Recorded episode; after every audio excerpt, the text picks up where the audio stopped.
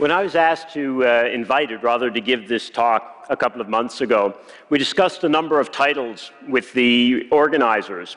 And a lot of different titles were kicked around and were discussed, but nobody suggested this one. And the reason for that was two months ago, Ebola was escalating exponentially and spreading over wider geographic areas than we had ever seen. And the world was terrified, concerned, and alarmed by this disease in a way we've not seen in recent history. But today, I can stand here and I can talk to you about beating Ebola because of people whom you've never heard of, people like Peter Clements, a Liberian doctor who's working in Lofa County, a place that many of you have never heard of, probably, in Liberia. The reason that Lofa County is so important is because about five months ago, when it was, uh, the epidemic was just starting to escalate, Lofa County was right at the center, the epicenter of this epidemic. At that time, MSF and the treatment center there, they were seeing dozens of patients every single day. And these patients, these communities, were becoming more and more terrified as time went by with this disease and what it was doing to their families, to their communities, to their children, to their relatives. And so Peter Clemens was charged with driving that 12 hour long rough road from Monrovia, the capital, up to Lofa County to try and help bring control to the escalating epidemic there. And what Peter found when he arrived was the terror that I just mentioned to you. So he sat down with the local chiefs and he listened. And what he heard was heartbreaking. He heard about the devastation and the desperation of people affected by this disease. He heard the heartbreaking stories about not just the damage that Ebola did to people, but what it did to families and what it did to communities. And he listened to the chiefs, the local chiefs there, and what they told them, they said, when our children are sick, when our children are dying, we can't hold them at a time when we want to be closest to them. When our relatives die, we can't take care of them as our tradition demands. We're not allowed to wash the bodies, to bury them the way our communities and our rituals demand. And for this reason, they were deeply disturbed, deeply alarmed, and the entire epidemic was unraveling in front of them. People were turning on the healthcare workers who had come, the heroes who had come to try and help save and the community, to help work with the community, and they were unable to access them. And what happened then was Peter explained to the leaders. The leaders listened. They turned the tables. And Peter explained what Ebola was. He explained what the disease was. He explained what it did to their communities. And he explained that Ebola threatened everything that made us human. Ebola means you can't hold your children the way you would in this situation. You can't bury your dead the way that you would. You have to trust these people in these spacesuits to do that for you. And, ladies and gentlemen, what happened then was rather extraordinary. The community and the health workers, Peter, they sat down together and they put together a new plan for controlling Ebola in that Lofa County. And the reason that this is such an important story, ladies and gentlemen, is because today, this county, which is right at the center of this epidemic, you've been watching, you've been seeing on the newspapers, you've been, uh, uh, you've been uh, seeing on the television screens. Today, Lofa County is nearly eight weeks without seeing a single case of Ebola.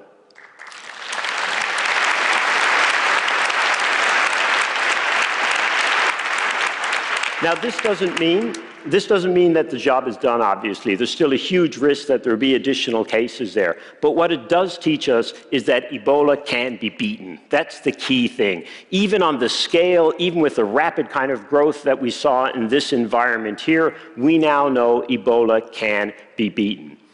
When communities come together with healthcare workers, work together, that's when this disease can be stopped. But how did Ebola end up in Lofa County in the first place? Well, for that, we have to go back 12 months to the start of this epidemic. And as many of you know, this virus went uh, undetected. It evaded uh, detection for three or four months when it began. And that's because this is not a disease of West Africa, it's a disease of Central Africa, half a continent away. People hadn't seen the disease before, health workers hadn't seen the disease before. They didn't know what they were dealing with. And to make it even more complicated, the virus itself was causing a symptom, a type of uh, presentation that wasn't classical of the disease. So people didn't even recognize the disease, people who knew Ebola. And for that reason, it evaded uh, detection for some time. But contrary to public belief, sometimes these days, once the virus was detected, there was a rapid surge in of support. MSF rapidly set up a, uh, an Ebola treatment center, as many of you know, in the area. The World Health Organization and the partners that it works with deployed um, eventually hundreds of people over the next two months to be able to help track the virus. The problem, ladies and gentlemen, is by then, this virus, well known now as Ebola, had spread too far. It had already outstripped what was one of the largest responses that had been mounted so far to an Ebola outbreak. By the middle of the year, not just Guinea, but now Sierra Leone and Liberia were also infected. And the virus was spreading geographically, the numbers were increasing. And at this time, not only were hundreds of people infected and dying of the disease, but as importantly, the frontline responders, the people who had gone to try and help, the people, the, uh, the uh, healthcare workers, the other responders were also sick and dying by the dozens. The presidents of these countries recognized the emergencies. They met right around that time. They agreed on common action and they put together an emergency joint operations center in Conakry to try and uh, work together to finish this disease and get it stopped, to implement the strategies we talked about. But what happened then was something we had never seen before with Ebola. What happened then was the virus, or someone sick with the virus, boarded an airplane, flew to another country, and for the first time, we saw in another distant country the virus pop up again. And this time it was in Nigeria, in the teeming metropolis of Lagos, 21 million people. Now the virus was in that environment. And as you can anticipate, there was international alarm, international concern on a scale that we hadn't seen in recent years caused by a disease like this. The World Health Organization immediately called together an expert panel, looked at the situation, declared an international emergency. And in doing so, the expectation would be that there'd be a huge outpouring of international assistance to help these countries, which were in so much trouble and concern at that time.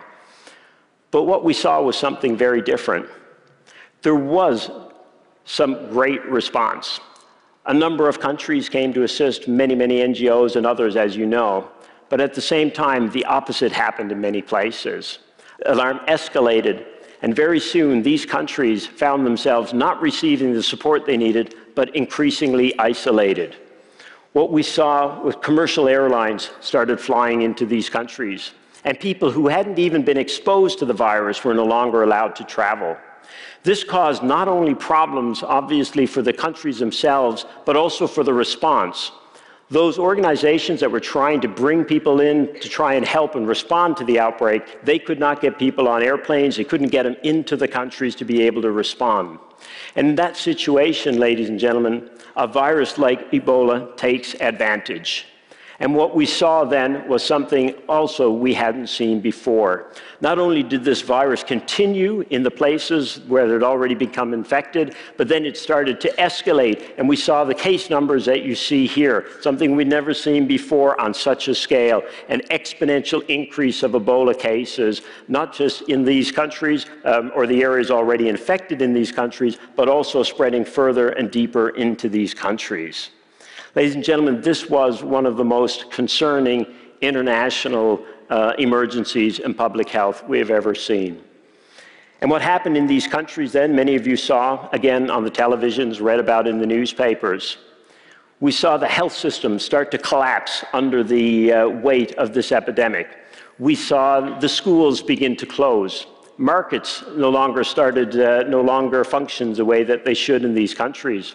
We saw the myths, the misinformation, the misperceptions started to spread even faster through the communities, which became even more alarmed about the situation. They started to recoil from those people that you saw in those spacesuits, as they call them, who had come to help them.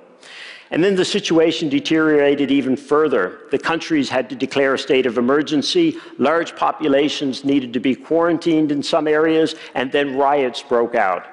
It was a very, very terrifying situation. And the world, many people began to ask, can we ever stop Ebola when it starts to spread like this? And they started to ask, how well do we really know this virus? The reality is we don't know Ebola extremely well. It's a relatively modern disease in terms of uh, what we know about it. We've known the disease only for 40 years since it first popped up in Central Africa in 1976. But despite that, we do know many things. We know that this virus probably survives in a type of bat. We know that it probably enters the human uh, population when we become in contact with a wild animal that has been infected with the virus and probably sickened by it. And then we know that the virus spreads from person to person through contaminated body fluids. And as you've all seen, we know the horrific disease that it then causes in humans, where we see this disease cause severe fevers, diarrhea, vomiting, and then, unfortunately, and in 70% of the cases, or often more, death. This is a very dangerous, debilitating, and deadly disease. But despite the fact that we've not known this disease for a particularly long time, and we don't know everything about it, we do know how to stop this disease. There's four things that are critical to stopping Ebola. First and foremost, the communities have got to understand this disease. They've got to understand how it spreads and how to stop it. And then we've got to be able to have systems that can find every single case, every contact of those cases, and begin to track the transmission chain so that you can stop transmission. We have to have treatment centers, specialized Ebola treatment centers, where the workers can be protected as they try to uh, provide support to, these, uh, to the people who are infected so that they might survive the disease. And then, for those who do die, we have to ensure there is a safe, but at the same time, dignified burial process so that there is no spread at that time as well. So we do know how to stop Ebola. And these strategies work, ladies and gentlemen. The virus was stopped in Nigeria by these four strategies, and the people implementing them, obviously. It was stopped in Senegal, where it had spread, and also in the other countries that were affected by this virus, in this outbreak. So there's no question that these strategies actually work. The big question, ladies and gentlemen, was whether these strategies could work on this scale in this situation with so many countries affected with the kind of exponential growth that you saw? That was the big question that we were facing just two or three months ago. Today, we know the answer to that question. And we know that answer because of the extraordinary work of an incredible group of NGOs, of governments, of local leaders, of UN agencies, and many humanitarian and other organizations that came and joined the fight to try and stop Ebola in West Africa. But what had to be done there was slightly different. These countries took those strategies I just showed you, the communities, the engage, community engagement, the uh, case finding, contact tracing, et cetera, and they turned them on their head. There was so much disease, they approached it differently.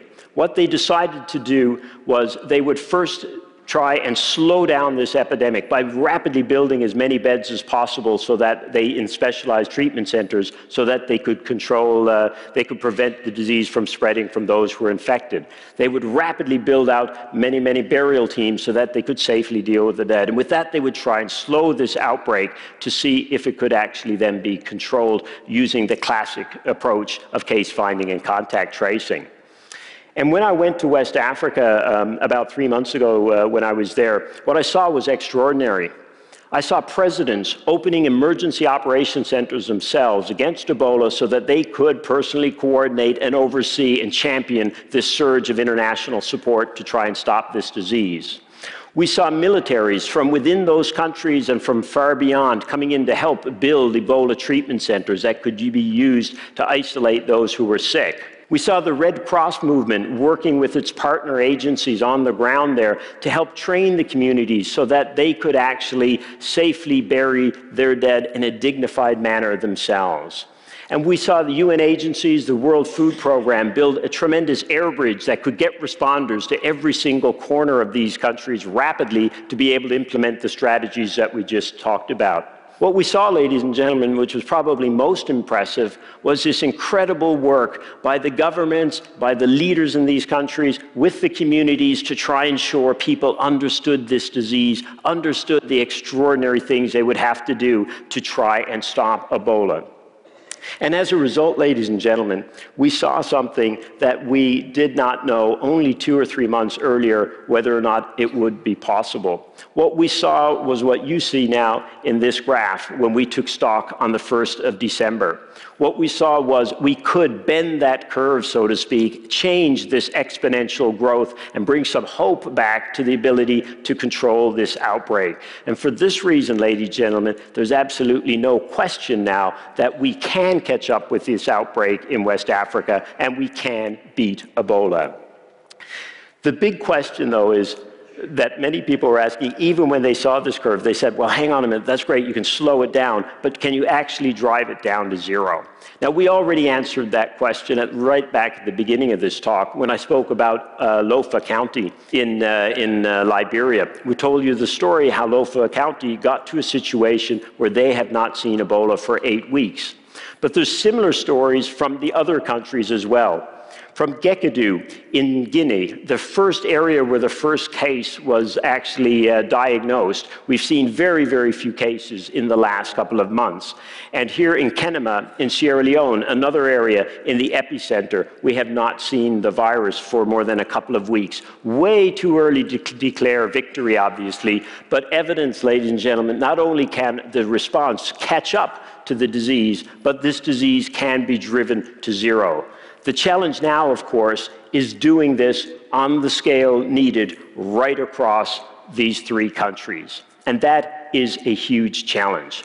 Because when you've been at something for this long on this scale, two other big threats come in to join the virus.